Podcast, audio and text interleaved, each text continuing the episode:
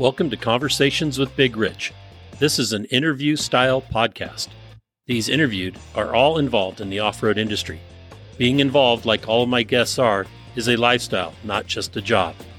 I talk to past, present, and future legends, as well as business owners, employees, media, and land use warriors.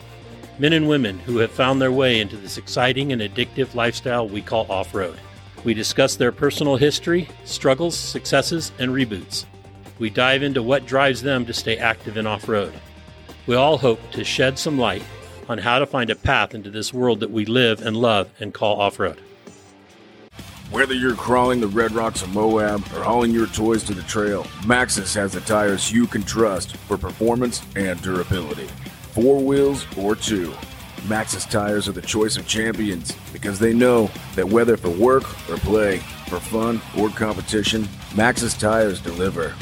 Choose Maxxis. Tread victoriously. Have you seen 4low magazine yet? 4low magazine is a high quality, well written, four wheel drive focused magazine for the enthusiast market. If you still love the idea of a printed magazine, something to save and read at any time, 4low is the magazine for you. 4low cannot be found in stores, but you can have it delivered to your home or place of business. Visit 4lowmagazine.com to order your subscription today. On this week's episode, my guest is a wife, a mother, small business owner, rock crawler, monster truck driver, YouTuber, and Instagrammer, as well as a longtime friend. Everybody's already probably guessing who it is, but it's Nicole Johnson. Nicole, how are you doing? Hello, I am doing really good. I'm super appreciative that you're having me on right now. I haven't talked to you in like a hundred years, so this should be fun. Exactly. You know, I've I've watched some of the stuff that you've done. I, I got to admit, I don't I don't get a chance to watch everything um, with everybody, but I try to keep track what everybody's doing um, a little bit here and there. And uh, I'm looking forward to this conversation. Yeah, me too. So ask away. Okay. What are we doing? Okay. First thing I want to know is where were you born and raised? I was born and raised in Oxnard, California, which is in Ventura County. If you're not familiar with that, it's on the coast between like LA and Santa Barbara. So the climate is awesome. It's always like 60s and 70s. Um, lived there, you know, until I graduated high school. And because my parents divorced when I was really young, my dad was born and raised in Hawaii, and I got to sort of split my time between California and Hawaii, which you know, really rough. Yeah, that's so, not bad. like, like every summer and every other Christmas, I was in Hawaii. So pretty much three months out of the year, you know, I never knew that California coasts were overcast, June gloom. I never knew any of that because I was in Hawaii, you know, on the beach. it was really rough. And I what's funny is, you know, my my dad was from Kailua, which is a beautiful beach. But when I, you know, because I got so accustomed to that awesome beach when I'd go home to California and go to the beach with friends, it sucked. It was like seaweed and tar and freezing cold. And now I'm living in Las Vegas going, I should have appreciated the beaches more Absolutely. in California. Absolutely. I went to so, to college in Santa Barbara, but we would we'd surf um, Rincon and then yep. Ventura and yep. Oxnard because there was a nice break offshore break out there. Yeah. Did you go to Silver Strand? Yep. Yep. Yep. So my husband Frank is from there too. Okay. He's also from Oxnard. That's kind of where we met. So ah. that is where we met. Yeah. So those early days of school, got to ask, were you a good student? I was a good student. I've I've just always been kind of a goody two shoes, you know? I mean, I was like in honors classes. I wasn't like in the AP stuff, which was the the super nerd smart. I wasn't that level, but I was in honors and got, you know, I don't know what my GPA was. I was a good kid. Got into college, went to college, went to BYU actually. Right. And Utah, which is how I left California at 18, went up to BYU and um, studied construction management. And it's a great school, like really good education out of there. Frank and I got married really young. We were 19, so I kind of had to drag his butt up to Utah. Right. Um, and when we left, we both got jobs in the construction industry in Las Vegas.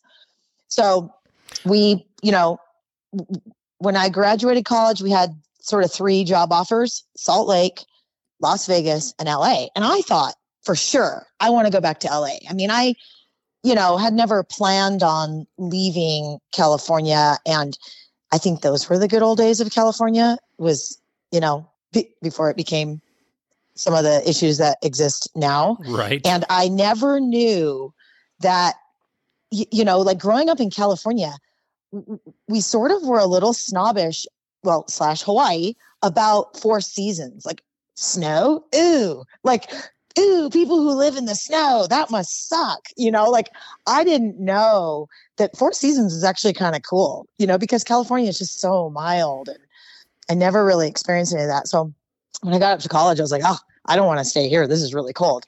Now I would totally, you know, live in a colder climate and and I think that'd be really cool to be up near some more mountains and stuff. But So so you had Anyway. job offers, you had job offers in the in the construction industry. yep. Okay. Yeah. So I got a, you know, went and interviewed in LA and I realized it was the worst pay and the most traffic. So I was like, oh, I don't want to do that.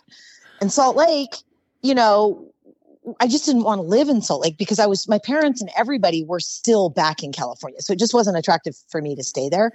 And we took the job in Vegas because it was halfway home. Initially, it was just this temporary move. That was 96. We, we're still here. So I keep thinking it's temporary, but I we don't have think been here ever since. Yeah, I don't think it's temporary. I know. And the thing is, like, now our boys are graduated from college. Like, our boys went to school in Utah, graduated from Utah State University, and are now, you know, like they're stuck in Utah. So, of course, uh, I think about should we move? I don't know. You know, I don't Like, know. Your so roots much- are there. You know, they may end up back in in Vegas. they're weird. They don't really think of Vegas like with this attachment like you would think. Born and raised here, they just I think there's a lot of um how do you say it? Like I love Vegas and I believe in Vegas, but there is a lot of transient. There's a lot of people moving in and out and turnover and people who live in in rentals and not necessarily in the same house for 20 or 30 years. So it it's harder to have a community a community feel here. Sure. Um, I think our hockey team helps. Like we all love our Golden Knights. You know, our hockey team really helps. Well, now you have the Raiders. The, ah, you like the Raiders? Come no, on, man. I'm not a Raider fan. I'm a Niner season ticket holder. I have Okay. no love for the Raiders or Dallas Cowboys. Well, kind, you know, ditto. A lot of the locals are not thrilled that the Raiders are here. Sure, it brings revenue, and it it has, you know, with all of, especially you know, F one is here. We've got the Raiders. The the Oakland A's are coming. We have a lot of things that are just going to continue to build our economy here. But not everybody likes the Raiders, so you know, It's that prison mentality. I don't know what Raider fans are. When I grew up, though, in Oxnard, the Raiders would practice in Oxnard. right. And so it was really common to like see them running around, you know? Yeah, the Raiders were really transient with their with with their practice facilities. Um, at one time, they they did it in Napa, and when Little Rich was growing up and playing football in Pop Warner, our our practice fields was their practice field. Oh, and, yeah. uh, cool. wh- where we played our games as well, home games. And I mean, it was the greatest grass I've ever been on. But besides that, you know, the town of Napa really didn't like them there because there was always so many problems around I around don't know them. what it is. Yeah. It's, I don't know what it is. Maybe because they're Raiders. Raiders are not nice people. Like they raid you. right. There's I don't know yeah. what it is. It's not a very friendly, it's all about tough guy stuff. So, whatever. You would think I'd be more drawn to them though, because they were the local team, you know? Right. they were you know practicing in the summer right there but whatever so i don't know i still see vegas as you know there's a lot of benefits to living here i mean anywhere in town you're 20 minutes from the airport it's it we have so many people that come in and visit that it's nice. We get to see a lot of people. Um it's easy for me to get to la i mean i'm four hours to la it's you know it's easy f- centrally located around a lot of really great cars. We got a lot of car culture in the southwest you know? True. Very true. So when you Good were in, when you were in school, grade school, did you uh you know, you were a good student, did you participate in like drama or band or hilarious. sports you- or any of that? dude, the first thing out of your mouth was drama. And when you started saying, Did you participate in? I was going back to my mind, junior high school. I was in drama. I was in drama. It's hard to believe, right? Not really. It's not my fault. so I was in drama and I was in this there was a uh like a speech competition. And it wasn't like debate it was like you would prepare I don't know have these you know monologues and you would get, could go to these competitions and and I you know did good at that. And I think you know fast forwarding to college I took a public speaking class Right. and I think between all of that, it's probably helped set me up for being able to talk to just about anybody now. And and large crowds. You know, I can address an audience and not feel nervous by that. A lot of people, you know, would rather be in a coffin than than yeah, giving the eulogy. Yeah. You know what I mean? Yeah I've never had uh, that public problem. speaking. Right. So uh, yeah, I was in drama in like junior high, and prior to that, I wasn't really in sports or anything. I wasn't one of those kids that you know started playing soccer at six or anything like that. And I once I got to high school though, it was really fun. Like you didn't have to have any sports, you know, background to be able to go try out for the volleyball team and and they you know softball and tennis and so i played all of those in high school just yeah not very good we always got our butts kicked by santa barbara in volleyball and and tennis if you can imagine obviously santa barbara's really good at that stuff Right. um but it was fun and it was all just like you know low key nothing nothing super competitive Okay. but i did go to high school with a couple of people who ended up being very very famous athletes um i don't know if you recall marion jones she was an olympic runner Right. and she was in high school with me and she went on to do very very well in the olympics Yep. and and my buddy dmitri young went on to play professional baseball and he lived across the street from us so it was kind of cool we had some really cool athletes in our community Awesome. Awesome. hmm What about in college? Was it just strictly school? So I took a class that was um, out, outdoor rec, uh, like rec management, recreation management, and we got to go like spelunking. You know, does that count? we, we we did some hiking and spelunking, and no, I just you know I was I was just a nerd. So in college, Frank and I, getting being married really young, had an opportunity to buy a house in Bountiful, Utah, which is like it was 114 miles round trip to get to Provo to go to BYU.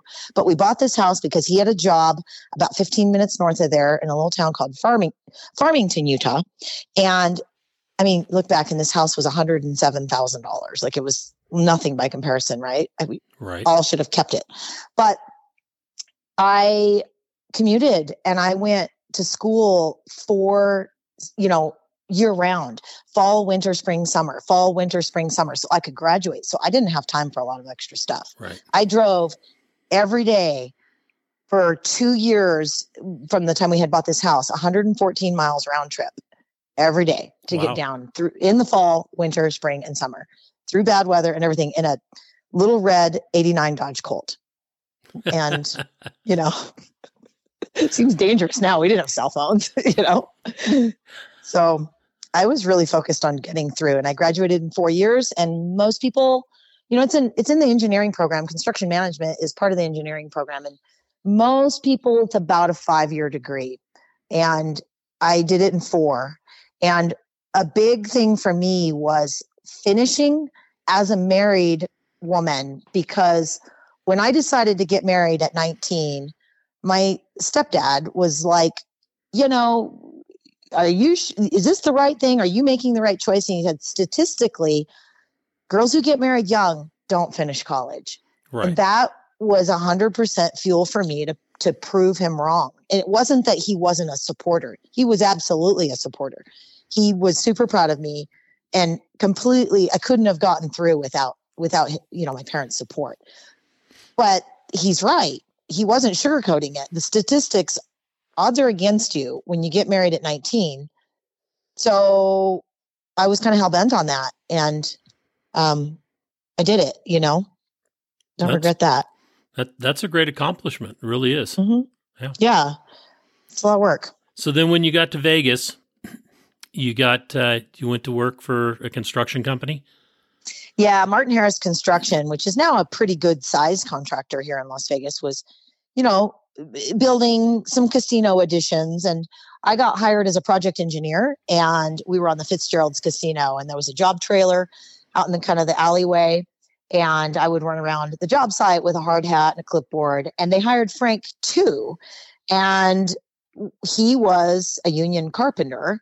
So I'd walk around the job site, take notes, whatever, look important, I guess. And sometimes the the guys wouldn't know that that Frank was my husband, or I should say that I was his wife. So as I would walk past, sometimes the other guys might start to to Cat make a little cat. Yes, exactly. and Construction would- workers. Yes, exactly. And Frank would just, it was really cute because he would stand up and be like, that's my wife, you know, and like shut them down really fast. so he would protect me, I guess. And uh, we did that for a couple of years.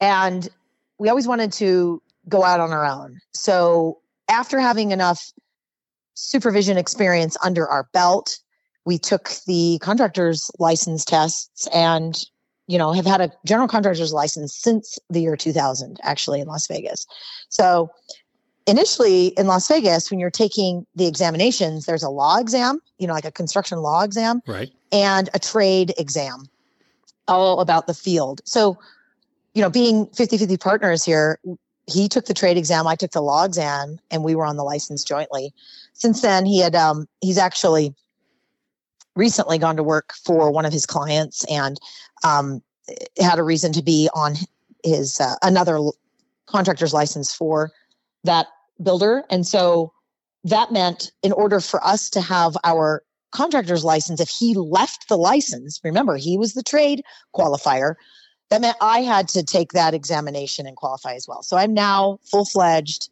I have i'm the person on our contractor's license. I've you know passed the trade exam so so you were able to find the box of toenails in the construction trailer. The box of toenails, what does that mean? I know what a toenail is in construction terms. I do know, but that's a funny statement. We the ha- box of toenails. when when I was a contractor here in California, we had a. Uh, I would always, you know, I'd come out of the job. I had I'd normally have three job sites going at once, and I'd walk out, and inevitably somebody would be in the in the supply trailer. Typically, the you know the new kid, Yeah. summer help or whatever, and the, g- other guys would be going, "Uh oh, you know, Rich is here," and I'm like, "All right, what's going on?" And well, you know, we sent Johnny in to to find the box of toenails. That's funny. I was like, great. Board stretchers too, you know? I mean, That's right. That's funny. That's pretty funny. so, So, you're you're yeah. full fledged now. Yeah. Yeah. So I'm, you know, we we don't operate the company to the level that we did prior to the economy crashing. Right. that you know all the way up until that point we were completely that's what we did that was our full-time you know job together ran our own construction company built high-end custom homes tenant improvements and then you know the economy crashed all of our subs went out of business all of them went bankrupt And you're talking And- 2008, 2009. Yes, exactly. so tough time. 2008, those banks collapsed, and we had forecasted, you know, pre- pretty good. We had jobs under contract that were going to be breaking in 2009, and we had some pretty good forecasts. And our our gross income was reduced by 90% by the time 2009 ended.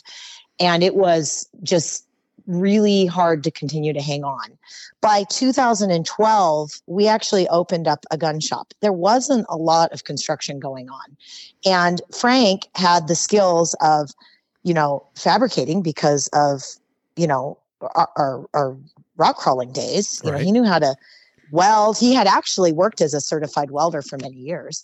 And he had you know, a, a mill and a lathe. He was a hunter. It seemed perfectly natural for him to study some gunsmithing. So he studied gunsmithing and, and we did that for a while till about 2019 and had a had a gun shop. And let me tell you, retail gun stuff sucks. Don't go into re- retail in general stinks, man. If you want right. some freedom in your life, do not open a retail store because you have to be there. and that's the hardest part. Right. And and then the other part is you have to deal with walk-in customers.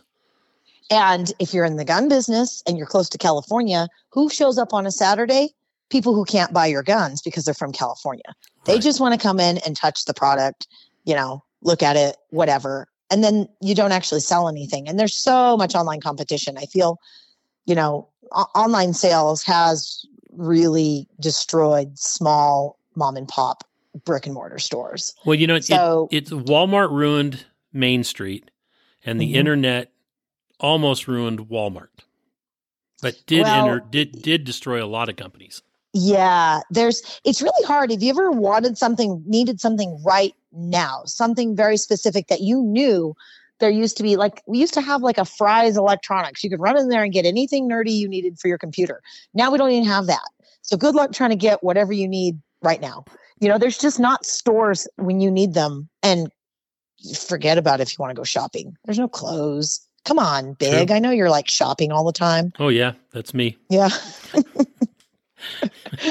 so Carhartt. anyhow, the gut, you know, Frank was a very, very skilled craftsman and like an artist, you know. I think his ability to repair and customize and really do some great work, you know, on on firearms is is awesome. But very difficult to try and make a living doing that. So once construction sort of came back into full swing, he was just getting pulled by so many people that were like, "Hey, come come run this job for me. Come run that job for me." And finally, it just made more sense. So he went back into construction, and uh, probably about twenty. Did you guys close the gun store down, or did you yeah, sell it? We didn't sell it. No, we just closed it. It was okay. just like I just want out. You know, right. we had no debt, which was great. We didn't owe anybody anything, and we just wanted out. So shut that down and moved on. And I do not regret it at all. There's also, you know, a lot of liabilities to owning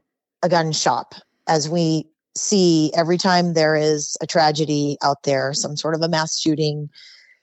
You know, some there. Do you recall the Sandy Hook shooting in 2012? Oh yeah. So, you know, I don't specifically know the details about the lawsuits that ensued after that, but apparently there was a, a judge that had ruled it was okay to sue the manufacturers.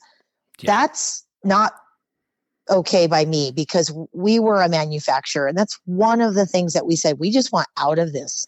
We don't want the liability.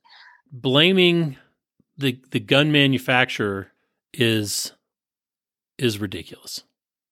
Yeah, and you know, we we're just enthusiasts. We we just love to, you know, target shoot and and Frank's a hunter and you know, law abiding citizens. I don't want to talk too much about the politics of it, but I just know that that was a major reason for shutting it down and not even intending to sell it. Just close this beast down. We're not interested, you know, and, and move on. Um, but, um, we did have a lot of fun and, and I actually, you know, we did go target shooting a lot. And so I actually learned how to, you know, I can break down and clean a gun and it's fun to target shoot. I don't have anything against any of that. That's really fun. Cool. Still doing it? Yeah. Uh, lately ammo is expensive, so we hoard that sort of thing. Right. don't use your ammo. let's let's talk about getting into off-roading. How did that all yeah. come about?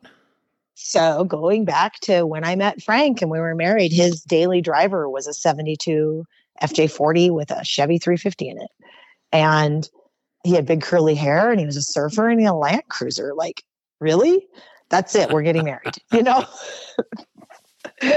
so we moved to Utah, obviously, really good wheeling up there. Um, and then when we moved to Vegas, we met the folks in the Land Cruiser Club. Frank um, became the president, actually, of the Southern Nevada Land Cruiser Association. And that's where we met Dustin Webster. Okay. So Dustin and Becca their son Chase was four months old when we met them.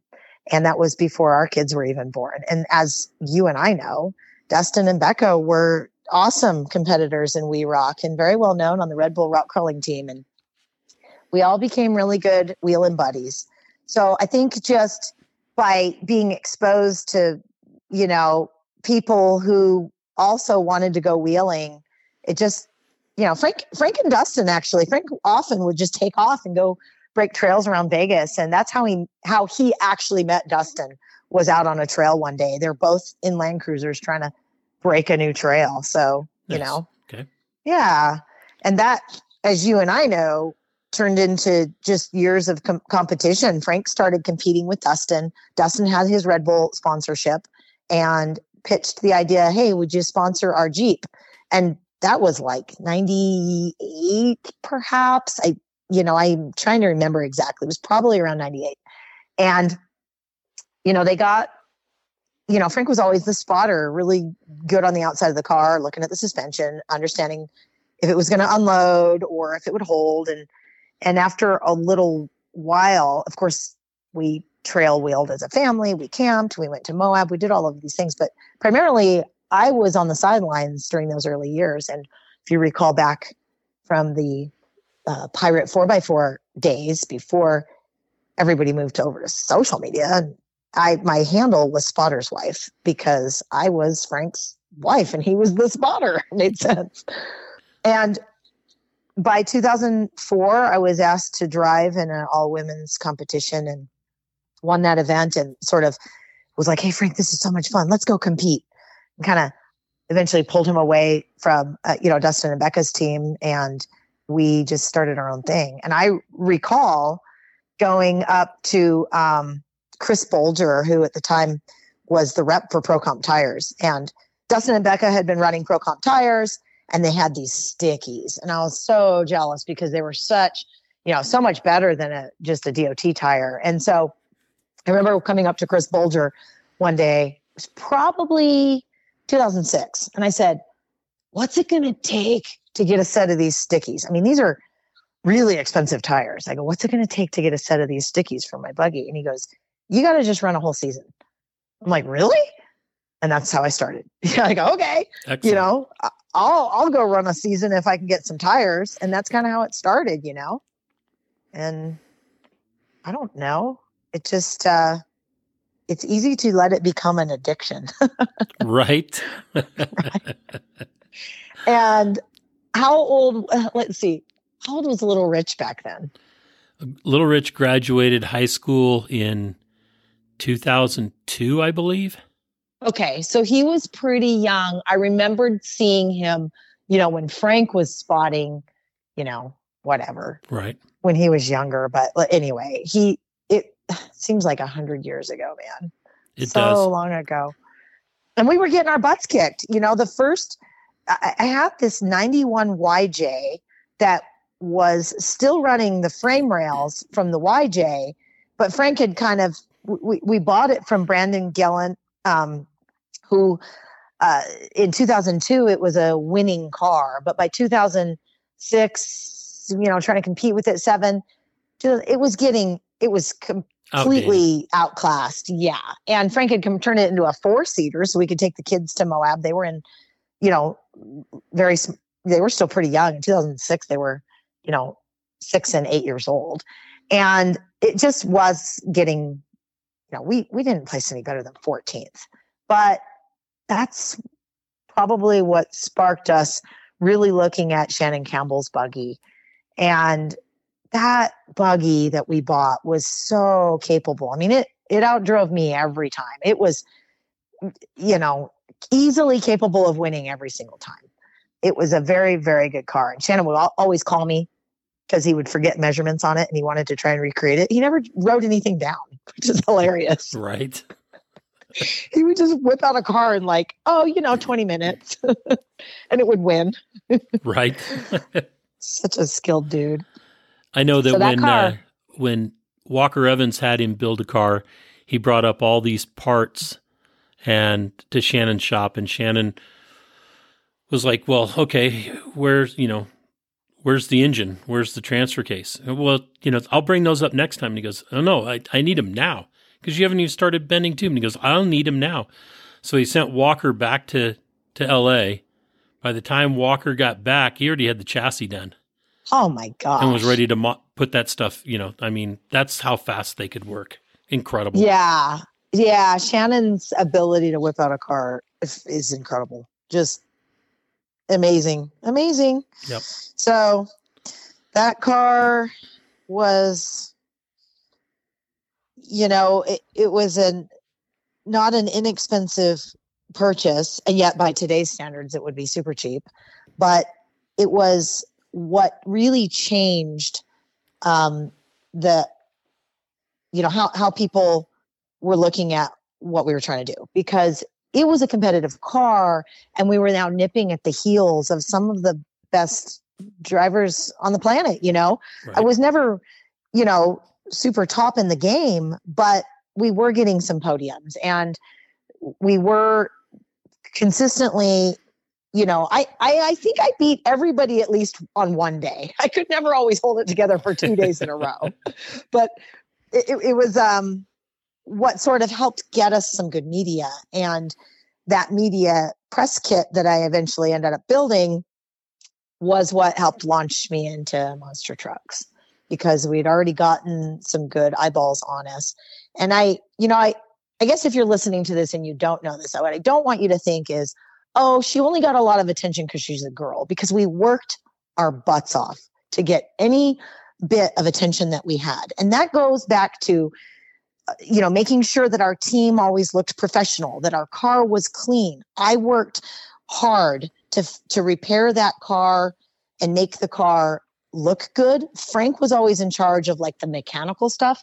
I was in charge of what I said bling, the you, body, the paint. I did all of that myself. Right. Do you, do you think that that your time around the Websters helped with that to get the understanding? Because you know they Dustin and Becca were truly consummate professionals. You know, they were always prepared. They were always they they always looked. You know, they were to the nines, For sure. you might say. And you know, other teams would come out there and and couldn't understand why why they pulled in so much media when they were not winning and why they could get the sponsorship when they were not winning all the time. One hundred percent. And one hundred percent. So my example was, you know, that they showed up in team uniforms, yep. and everybody was branded. They, uh, you know, they put out press releases.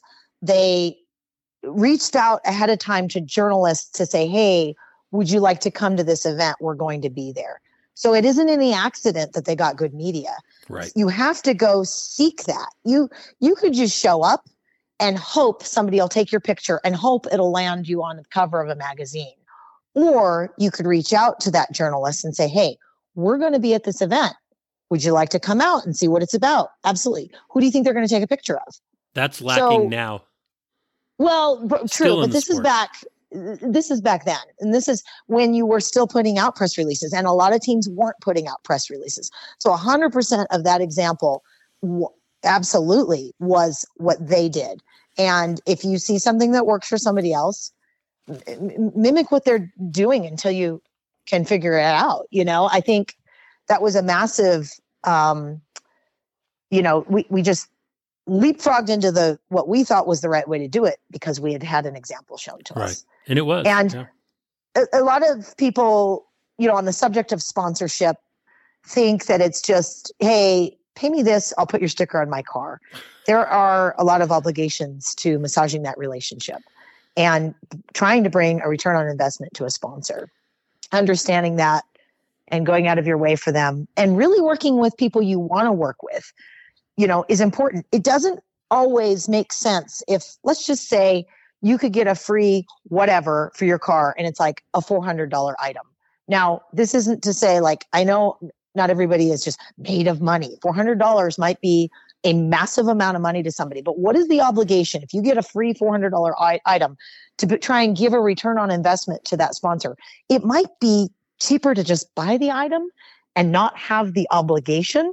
So think about who you really want to align with eh, because you're going to go put a lot of time into that relationship hopefully if you're doing it right you know true um but I think that because they did put a lot of time into their relationships, I, we saw that, and we we always tried to look the look probably bigger than our britches. We always tried to look like we were a professional team. People didn't know we were just wrenching in our garage.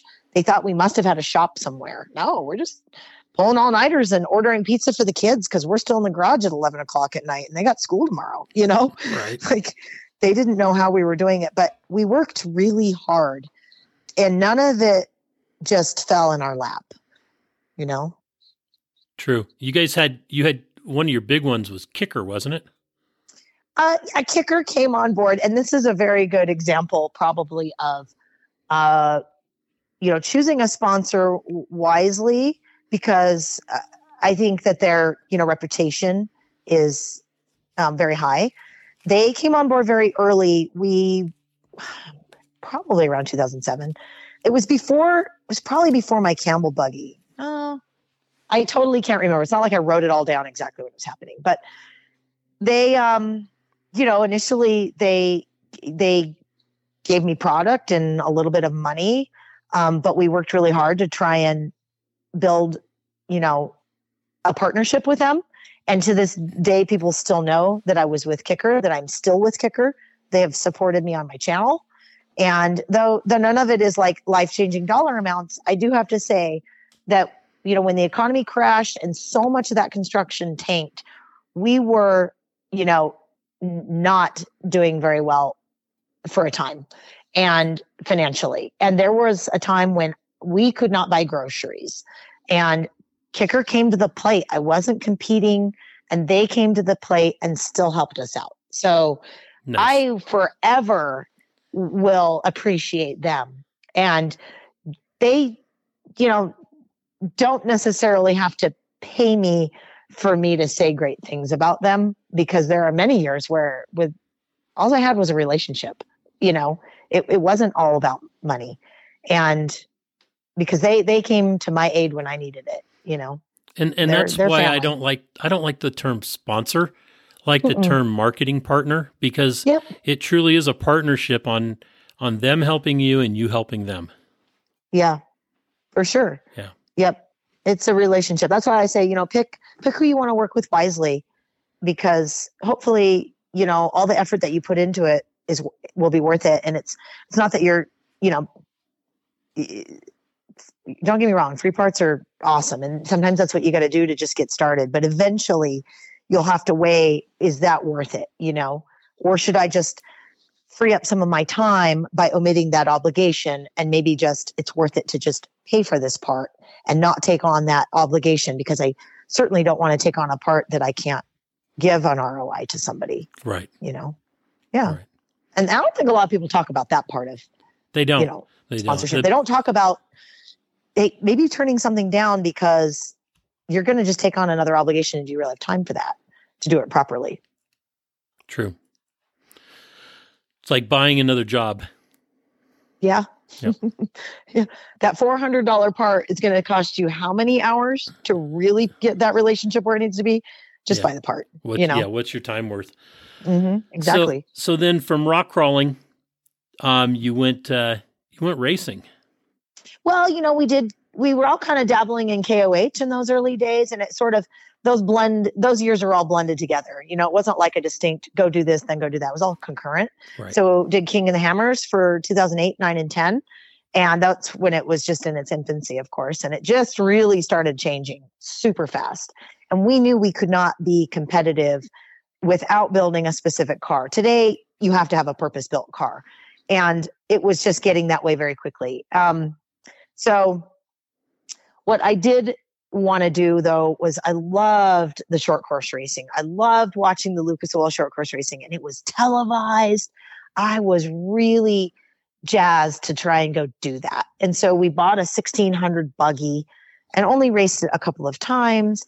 I, you know, a couple of times went out and drove a little, um, one of those little super lights, which you could rent from John Hara and um, went up to Reno area and played around on track with Ricky Johnson a couple of times, you know, him mentoring me a few times, but never really did the full series. I was trying it's just a lot of money. And I think, you know, that that was fast forward to t- 2010 when I was at SEMA and I was I was really trying to find the enough sponsorship to go run. I really wanted to try my hand at a full season in a televised class at Lucas Oil. And that's when everything changed because I met Dennis Anderson and I he's you know gravedigger driver and creator and I met him and his son Ryan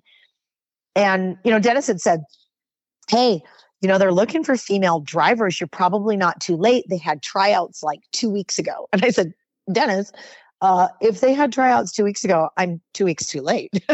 Right like duh. And um they made a special test session for for me within about two weeks of meeting. Uh, it, and when I say they, it wasn't that Dennis did this; it was the bosses. You know, Monster Jam's owned by Feld Motorsports, right? So the the bosses invited me to come out and test drive, and it was me and Todd LeDuc, and at a private test session, we were driving one of the Gravedigger trucks. So my first truck I ever drove was a Gravedigger, which nice. is kind of cool. Yeah, and we test drove for two days, and they offered us both jobs, and I had never really considered that that opportunity. It was literally just, wow, I, I sort of passed the test and they offered me the job. And I was excited and nervous and terrified and regretful and all these things that go on in your head after you say yes to something like that because I had six weeks to stew on that. Six weeks from the time I test drove until I was in a show. I only had ever driven for two days in a huge field in North Carolina at Dennis's property. And then my very first show, which is day three of driving, is in a teeny tiny little arena in Trenton, New Jersey. And they're sitting in the driver's meeting and they go, All right, the hockey dashers are going to be up during this show. I didn't even know what that meant. I'd never been to a show. I'd never been to a hockey game at that point. and the dashers are like the little four foot wall that goes all the way around the ice skating rink. And they've got sponsor logos, and sometimes they're LED, you know, sometimes they light up, and those are very, very expensive. Don't hit So in the driver's meeting, they say, okay, in this building, you know, they they uh they're gonna keep the dashers up. Don't hit a dasher or you know, it's a very, very expensive repair. One of those monster truck tires, 67 inches tall, do not tap a dasher. So, what do you think Nicole Johnson's going to do on day three of driving, having only driven in a giant field in North Carolina? Did you mash? Um, I'm not to hit a dasher, but hey, live and learn, right? There's oh, no that's way what you I meant knew. by a dasher. that, uh, yeah. Oh, I now I know what a dasher is. Well, you know, you're turning your rear steer. You got to know where that rear is. It's going to kick out like a forklift. I don't exactly recall which tire hit it, and it no, it wasn't massive damage. But the point is, if you tap it, you're in trouble. And I, but I won racing, so uh, I felt like it made up for it. You know, right? yeah. So what? And, what was what was the test? The, the test cons- consist of? Was it just get out there and oh and drive the thing around and try to do you know some jumps and stuff and see if you could hang? Kind of, but they they've got an instructor with you. I remember when they called me after a couple days after SEMA, they said, "Hey, we'd like to get you out to North Carolina. Are you interested in test driving?" And I said, first thing I said is, "Are you going to teach me how to drive this? I've I've never been in one. Like it's not like I have one in my backyard. Are you going to teach me how to drive it?" And they said, "Absolutely. You'll have an instructor." So, so to to describe the inside of the cab, you sit in the center of the chassis. You're not to the left like you would be in a normal car. And you have a steering wheel, which you're going to operate with your left hand. And you have an upright piece of tubing with a little toggle switch on the top of it that's right about where your right hand is going to be adjacent to the steering wheel. Okay. And the little toggle switch is going to operate the rear steer. Now, you and I have been around rear steer for a really long time. But typically in competition rock crawling, if you push the little button to the left, your tire is going to kick to the left, which means you're eventually going to turn right, right? If you're on flat ground because right. it's a forklift. In rock crawling. It's all about precision. I need my tire to go this direction. In a monster truck, they just set it up backwards. So you, what's cool is you don't have to think about where's my tire going. If I want to turn to the left, I push the button to the left. The tire kicks to the right. So the very first thing you're going to do is just maybe do some figure eights with only rear steer, and maybe then adding in some front steer, and you're just going to feel how that is, you know. And it's a toggle switch that self centers. There's a pump, and so you if you if you push it and just need to do a turn, then you just let go and it self centers right back and auto corrects. Well, if you're going to do a donut, there's a little switch that you can turn off the pump. So you would just turn it to full stop, turn off the pump so that you don't burn up the pump, and just set it and forget it and just hold it and floor it and you're doing a donut, you know? So it's just holding it open. And then you could either manually control it if you really wanted to, or just flip back on the auto center. Boom, they come. It takes about one one thousand, two one thousand, three for the for, for it to go from full stop all the way back to center. So you kind of learn like how much time it takes you for the car to center back up because you can't see those tires. You're really driving by feel when you're using rear steer. Um, so that's kind of the first thing you do is just play around and do some figure eights. Okay, you got that, and then we're going to do a hole shot. And so you know, your instructor is just standing there and you're just going to pretend you're drag racing. And he goes, All right. So when I lower my arm, he's just going to have his arm in the air. And he goes, When I lower my arm, floor it and go about, you know, to there, 20 feet.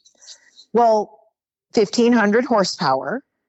when you floor it, it's going to have some torque squat. It's a rear engine. It's just going to squat down and it's going to feel different than probably anything you've ever done if you've never done that. And I think that's probably a little test right away because people who lift and don't get through that first 20 feet are probably not quite set out for it, you know, because your instinct might be to go, holy crap, and lift off that throttle. So just floor it, just drive it 20 feet. Okay, cool. Do that a couple times. Okay, cool. That would just simulate a drag race, you know, a, a, in like an arena, a straight line drag race. Well, but a straight line drag race with a monster truck would be awfully boring if there wasn't an obstacle right? Right. So so your next thing you're going to do is they have a little mound of dirt about only two three feet high just a little bump like a speed bump. And you're going to do a hole shot but 10 feet in front of the truck is a little bump. So now floor it going right at that bump. Do you know what happens? It lifts off. Your truck will be 10 feet in the air right now you know it's awesome. Boom, you just jump into the air. Now you got to land it without breaking all your gears and every, you know, you just you just got to get through that. And if you can handle that, now we're going to put you with a few more stunts. And by the end of the second day, we learned to go diagonal off of the big ramp. You know, the big ramp that's, you know, the the height more than the length of the truck, you right. know, and you're driving up this huge thing, getting some big air and going diagonal off of it and landing one, two, three, four, like that, not just straight on two tires or two, four tires, you know. So um, that's it. You just do that for about two days and then you go get into the com- confines of a tiny little arena and try not to hit a dasher. right. well, uh, okay. Everybody's got to learn somehow. And, I eventually learned where the corner of that truck was, but I certainly didn't know it with a six week gap in between a two days driving in a field. But you learn. You just the only way you can do it is just to do it. And it's it, it, those days was very expensive to practice. They didn't get drivers to practice, and you know, after by the time I left, like that last year or so that I was there, we would go take an entire week and go out to Chicago to Tom Meents' place, the driver of the Max D truck. He lived in a big cornfield. He had a huge track at his place. And so we could go practice for a week and you'd really hone your skills and come out of that going, wow, I had more seat time in one week here than I'd get in an entire season. So you'd come out of it a much better driver. And now they absolutely do that with the drivers. And you can see it because even the brand new rookies are able to do some really great stunts and tricks that we just never had an opportunity to practice or try because we were just uh, the only seat time we got was in a three minute show. You know, you're driving for three minutes. That's it. You know, you go do racing, you might do, whip off some donuts. You have freestyle, that's two minutes. You're you're driving for maybe three, four minutes a week, you know, a show. And so it's a very takes a very long time to feel proficient in a monster truck Right. at that pace. Well, in, in anything, Yeah, anything. you know, So- just a rear steer buggy on a rock crawling course, you know, just three Absolutely. minutes at a time is not going to get you very much. No, and it was. I feel uh, it was a. it was like you get thrown into the fire. You are a lobster in the boiling water. You know what I mean? Just figure it out right now. it was. um It was violent. You know, you, you learn how to dial in your safety gear. Sometimes some hits were better than others. You know, and you got flipped around like a rag doll often, and eventually you go, wow, my body, you know, I don't know if I want my body to be all destroyed. So I did it six years and I got to travel the country. I got to go all over the world and it was cool. Sign autographs, get pictures taken. Yeah. You know, it's funny. You know, part of the job is, is signing autographs. And honestly, it's, you can't let it go to your head because one time I took my son with me to a show. He was in high school and we put a crew shirt on him. So he's running around with the Scooby Doo crew shirt. You know, I was the original driver of the Scooby Doo truck. Right. And people were coming up to him to get his autograph. It was, it's not personal. You wear the crew shirt, the little kid wants you to sign their stuff. So Right. One thing you can't let it do is go to your head. You're there to do a job. Part of the job is to sell merchandise. If you're signing something, parents are more likely to buy the merchandise for their children because that's what the whole point of the show is. And so I, I didn't ever let it go to my head, but I've literally signed, I could never, if I tried, figure out how many autographs I've signed. Thousands and thousands. You know, you you would just be signing for an hour during a pit party, an hour post show, and sometimes you were doing, you know, three to five shows a weekend and multiple, you know, every single weekend going to show. It's impossible to know how many we've ever signed, but it wasn't personal. Nobody was running up to me at Costco and asking for an autograph. You know what I mean? Really? No, nobody. so it's just part of the gig, you know? right. So, what was it like doing the backflip for the first time? Well, it's funny because prior to that, I had never had the green light. You know, there's it. No, Monster Jam is not staged. However, if out of 16 drivers, every single driver is going to attempt a backflip, the show's going to get pretty stale fast. So during the drivers' meetings, they would typically say, Hey, there's three of you authorized to do a backflip, and you know what order you're going out, and that's it. And, that's it. So maybe somebody early on, maybe somebody in the middle of the show, and certainly by the end of the show, somebody's going to do a backflip. And that's entertainment. But it was World Finals in 2014 in Las Vegas. It's my hometown. You know, my my dad had died of cancer 4 years earlier and my husband's dad, Frank's dad was in hospice about to pass from ca- cancer. And uh, it was the first time that during a driver's meeting they said, "Hey, you guys all have a green light to do whatever you want." And we all kind of quickly like shot eyes at each other, like looking around the room, like, "Oh my gosh, we can do anything we want." We've never been told that. so I was teammates with Dennis Anderson at the time, and I come up to him, you know, before the show, and I said, "Hey, I'm, you know, we're in our trailer," and I said, "I'm considering doing the backflip tonight." And I really wanted to dedicate it, you know, to our dads because I knew Frank's dad was about to die. And I just felt like if I'm going to do it, I want to do it. It's for the dads. And I said, What do you, you have any advice for me? I'm thinking of doing the backflip. And he said, Commit. And it's like this huge life lesson ever since then. He said, Commit. He didn't elaborate. He didn't say a whole sentence. He said one word. And I knew what it meant because I already understood or thought I understood by watching a couple of guys who'd already done it, like what the mechanics were. And here's here's how you do it. You know, at the time they had a Connex box, a metal shipping container. Today they're building the ramps out of dirt, but back then it, there was a shipping container, and they had a very small dirt transition so you can get your tires up on it. Maybe a little two feet of a 45 degree angle, right? Right. And I watched guys doing it, and they didn't approach really fast. You have to approach kind of slow. And then when the tires would get on the wall, I would just watch the throttle, listen, watch what they're doing, and they would floor it Okay, they're flooring it. And then you'd watch. And what happens is every wheel and tire is 700 pounds. So all that rotating mass, you better light it up and don't lift the throttle. That's what commit means.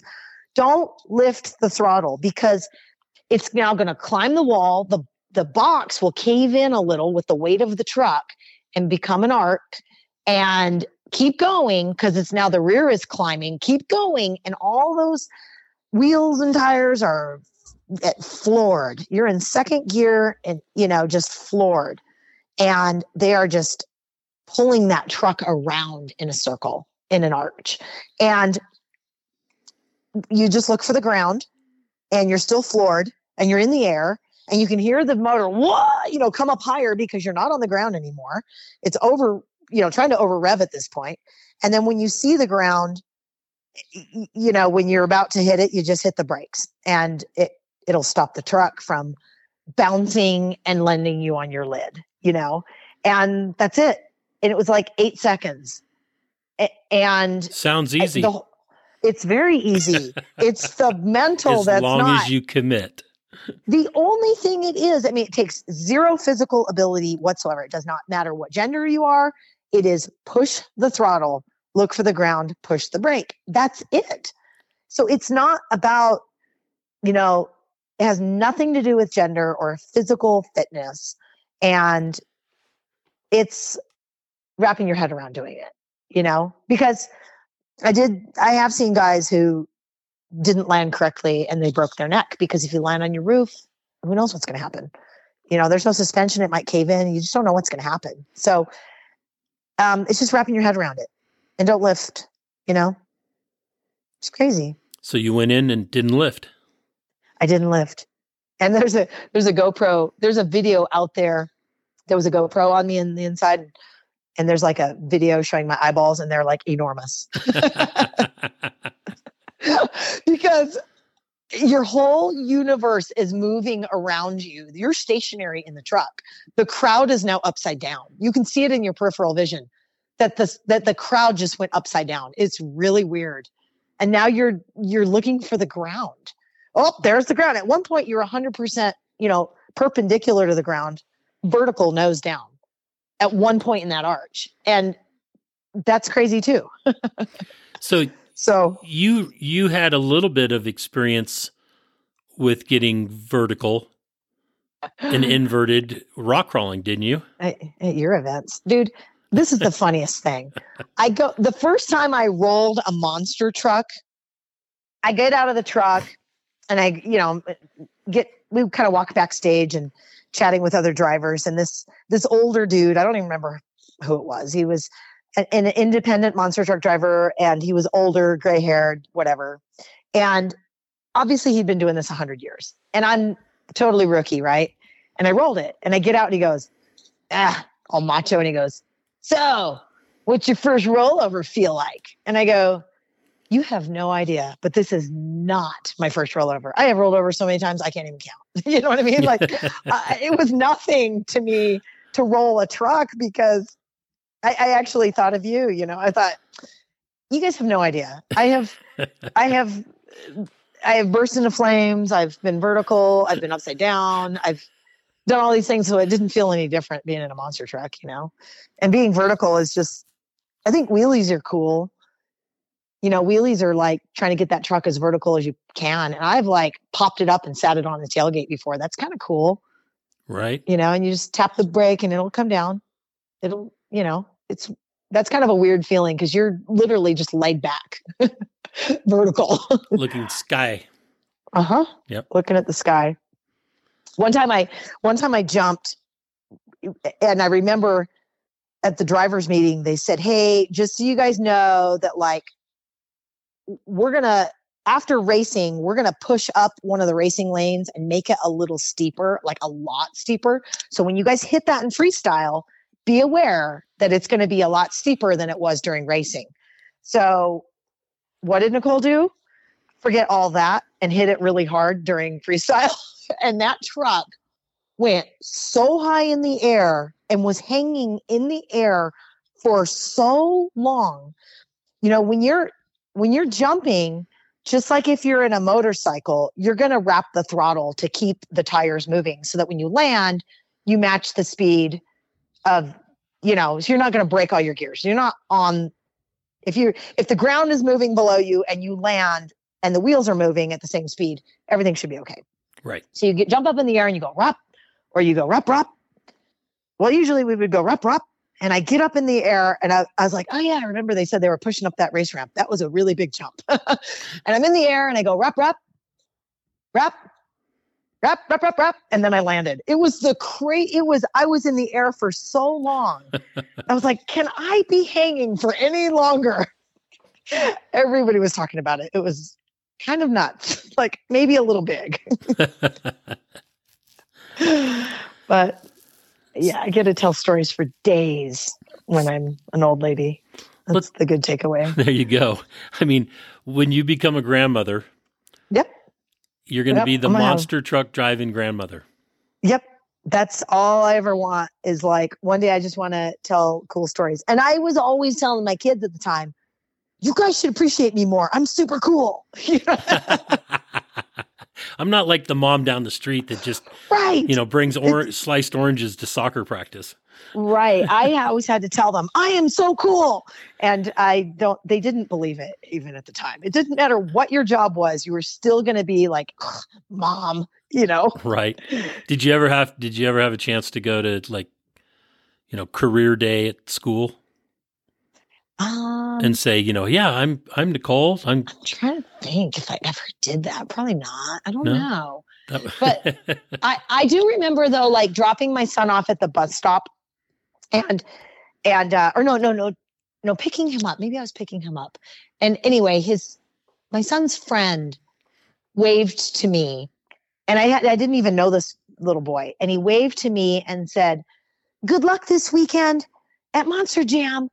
And that's when I knew my kid was actually proud of me because he was telling his friends, you know, Right. like, how did that kid know? And I was like, ah, you can act like you don't like me. I know you think I'm cool. awesome. yeah. So let's talk about after Monster Trucks. You're uh you you know, you you're a YouTuber and Instagrammer Yeah. and uh you're still working in construction? Uh, you know, so I have a real estate license I've had since 2017. So okay. I do real estate and I use my contractor's license when I need to like remodel or flip a house. So I, you know, don't do it except for through word of mouth. I don't advertise any of it. You know, if like if you're somebody that knows me or knows somebody that knows me, I'll I'll do it for you. But I'm not like yeah, I wouldn't say it's my full time thing because I do put a lot of time into cars these days. But um I still of course I still do all that stuff. But so, yeah, I mean, YouTube is a funny little universe. And I wish, I really wish I'd started it sooner because um, we've been doing it for about three years now. And it is a slow, you know, progression. And just as anything, you just wish you had had some time under on your side. I wish I had started it sooner because there's a lot of competition out there now. But you know, Nicole Johnson's Detour is a professionally produced show. And in every episode, I get to drive something new. And the whole, the way the show kind of came about is, you know, I used to, I've always loved to drive cars, anything. I used to pester my friends all the time, let me drive your car.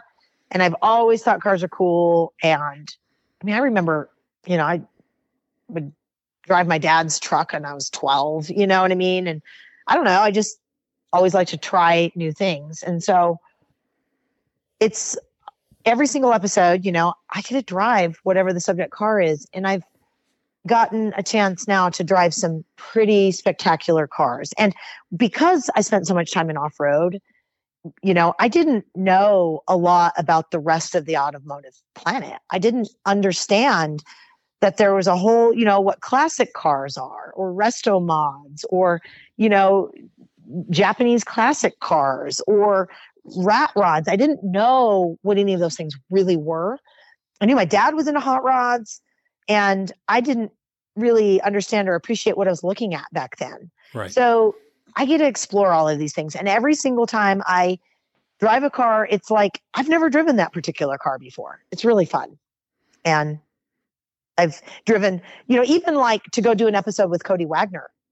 And believe it or not, I had never driven a rear steer rock buggy before. I had driven a rock buggy and had driven a rear steer monster truck, but I had never driven a rear steer rock buggy. And that's actually really cool. They're super capable. Yes. You know? So really fun. So do you do you get to search the the vehicles that you want to drive? Or oh, yeah. is there a and team that helps with that? Oh yeah, yeah, yeah. So yes, we definitely have several of us that are constantly scouring and looking. And you know, sometimes it's just like nerding out on Instagram and finding somebody who's really cool.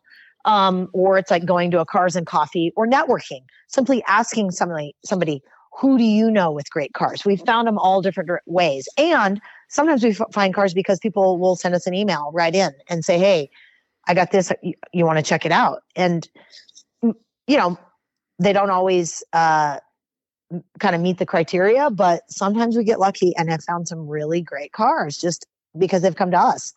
But it is a lot of networking. So if you're listening to this and you know of something totally mind blowing that we should know about, you know, hit us up, you know, send me a message. Because we're always looking for something great. And what I love is when we find the guy that nobody's ever heard of, who's got something totally crazy in his garage and he's just a one man band. We love finding that guy. Right. You know. Mm-hmm. So uh what's what's next? What's next? You mean on the episode list or on the Nicole Johnson life tour? Life tour. uh total world domination. That's a that's a nice goal. Yeah. Yeah. I figure if I fall short of that, maybe something else, you know, maybe maybe something else I'll be happy with. Just just a Um, country or two. Just a country or two would also work. Yeah. So I I think that right now I'm super focused on having a variety of driving experiences. Like I went, you know, I've spent some time on a on track recently, um, and and we actually have a Porsche Boxster that Frank has caged and turned into a track car, specifically so I can have more high speed performance driving experiences because having off road experiences don't necessarily translate. And so I'm trying to get as much seat time as I can in a variety of things. I, I spent a couple of days driving like on an oval, like in a NASCAR style vehicle, you know, Right. just just turning left, wiping out, spinning out, turning left. You know what I mean? And learning, understanding that and understanding that throttle control. And one of the other things that I'm super, super dying to do, it's on my huge wish list. We're we're trying to figure out how to make it work. Is I'd love to go to Dirtfish Rally School. I want to go do like some private training up there and really come out understanding car control. I've never actually done drifting. Like I have drifted on dirt. That is not the same thing. You know, I would like to do. I, there's so many things I want to do that what I'm concentrating on is having such a variety of, of experiences under my belt that I'm going to be the go-to. Call Nicole. She can drive everything. It, doesn't mean I have to go be a perfect driver or be the world's best driver, but I want to be a driver of various things, you know, having all those various experiences under my belt. Sounds great. Mm-hmm. It's also a lot of fun. Yeah. It's a lot of fun. And you got a birthday So- coming up. Oh, yes. I'm going to be 29 Twenty nine. and Perfect. and how old are your Been kids? three, Three. three and five, and they're college graduates. Smart They're kids. very smart. They're so smart. I do have to tell you though, my youngest Kainoa won an Emmy this uh, couple months ago Really? for one of his work. Yeah, he graduated in broadcast journalism and at Utah State University, and one of his projects over the summer, um, he graduated in August, but over the summer, his professor submitted for a student Emmy award, and he won. And additionally, his girlfriend in the same major won an Emmy for one of the pieces she produced. So we're really, really proud of them. Matching They're just great. And he Emmys. helps Yep. And he helps us on our show. He's he edits, he helps us shoot, and he's just great. So I'm really proud to say that my son won an Emmy. There you go. Excellent. I'm a proud mama. I'm a proud mama. Should be. Should be. That's Mhm. excellent. Yeah. Well, Nicole, I want to say thank you so much for for spending the time and and talking more about your life. A lot of this I knew from the rock crawling days, you know, the earlier stuff, but you know, I I love the description of of the backflip and you know, the racing and stuff. It's just uh it's awesome. Yeah, I appreciate it. I'm so grateful that you reached out and I hope that um I hope that you also get to total world domination in the podcast land. That's the goal. Just I'm just having fun, I'm just having fun doing it. Me too. Excellent. well, it's awesome. I appreciate it. I big hugs to your whole family. Love you guys. And I really hope that I get to see you in person sometime soon because it's been a really long time. Absolutely. Absolutely. We need to we need to hook up. Sounds good. Yeah. Okay. And, uh, well, thank you so much. say hello to Frank for me. It's been a long time to talk to him too. I'll, I'll, give him a big kiss for you. There you go. all right, Nicole. Thank you so much. Bye bye. Okay. Bye bye. Well, that's another episode of Conversations with Big Rich. I'd like to thank you all for listening. If you could do us a favor and uh, leave us a review on any podcast service that you happen to be listening on, or send us an email or text message or a Facebook message and let me know uh, any ideas that you have, or if there's anybody that you have that you think would be a great guest, please forward the contact information to me so that we can uh, try to get them on. And always remember live life to the fullest. Enjoying life is a must. Follow your dreams and live life with all the gusto you can. Thank you.